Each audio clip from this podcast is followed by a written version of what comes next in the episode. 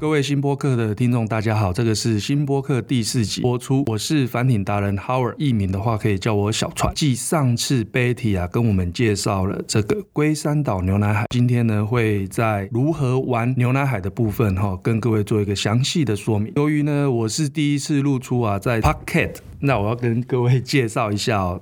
帆艇达人，帆艇达人呢，其实也是有一些资历的哦。那我大概是在一百零二年的时候呢，考取动力小船自用技哈。后续呢，一年后又换了二等游艇驾照。在去年的部分呢，是有完成那个帆船 C 级教练的受训。因为我们的海洋油气啊越来越成熟，所以呢，我在今年呢继续哈，在游艇驾照部分在升级哦，升级中哦。那我们就是去。准备营业用动力小船，结果呢，大家听了说这么多证照到底是怎么样？其实大家不要太在意，反正呢，你有什么要考试的问题啊，都可以问小船。另外呢，就是说刚刚讲到船呢，我们在这边希望跟各位说明一下哈，在这个玩水的世界里有分帆船跟游艇哦，差别在哪边呢？个人认为帆船啊，它是环游世界的首选。为什么？因为呢，基本上你不需要啊，呃，花太多的油料费，你呢可以利用风力就完成。环游世界的梦想。另外就是说，在游艇的部分呢，基本上它是属于机动性比较高的游艇哦。那它可能会设定在社交体验啊，或是商务哈，那以及海洋活动游憩的部分。其实这两个要讲一小时都讲不完，我们呢找机会再跟各位做深入的说明。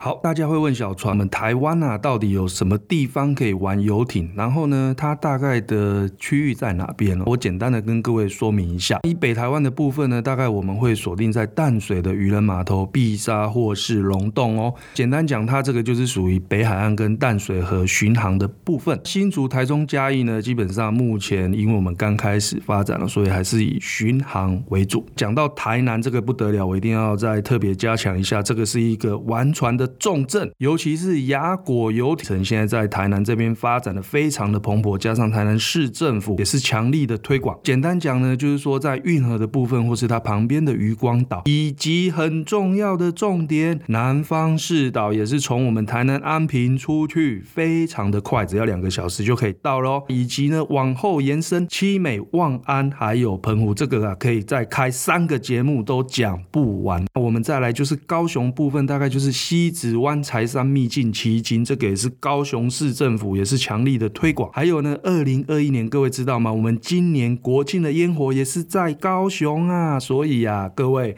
还没加入帆艇的世界，赶快一起来，大家一起来玩哈。那高雄还有哦，小琉球与海龟共游。再往南一点呢，大概就是垦丁，南台湾热情的阳光沙滩水上活动。各位听到这边有没有觉得很兴奋？还有啊，我们的花东绿岛、蓝屿、花莲、清水、断崖、太平洋海上泳池，哇，讲都讲不完。各位，这样就没了吗？还有我们的东澳粉鸟林秘境，哦，还有一个屋檐角还在开发中哦。那以及今天的重点终于出现了，乌石港的龟山岛牛奶海。上次 Betty 有跟我们说介绍很多龟山岛，那我今天要介绍游艇的玩法。基本上我们要先了解一下季节哈，那它大概是每年的五月到九月这五个月为主。怎么玩法？基本上帆船或是游艇再去龟山岛。如果是游艇的部分，因为它机动性比较快哈，那它大概是三十分钟就可以到龟山岛的牛奶海域。那帆船的部分大概是接近一个小时。我们到那边要怎么玩？第一个会有一个绕岛，然后呢，我们呃巡航到了一个阶段之后呢，我们通常会找一个比较背风处安全的地方啊来锚泊游乐。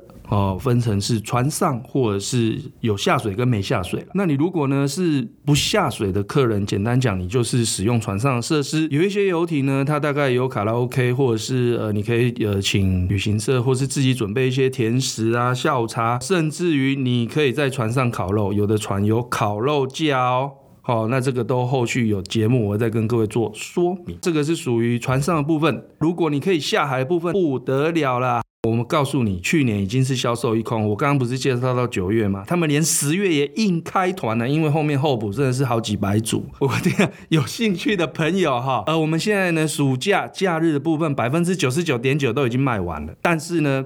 暑假平日的部分你还有机会，如果你不强调暑假的话呢，在五月跟九月的假日，或许你还有一点点机会啦。最后跟各位分享一下龟山岛牛奶海。海上的温泉地方，全世界只有两个地方有。我们现在不能出国，一冰岛，你能去吗？不行。二就是龟山岛牛奶海。有听到小船的介绍，觉得这个不错的话，今年也不太能够出国，也很贵啦，你就来牛奶海这边，跟着我们一起搭着开着游艇去旅行。好，谢谢各位。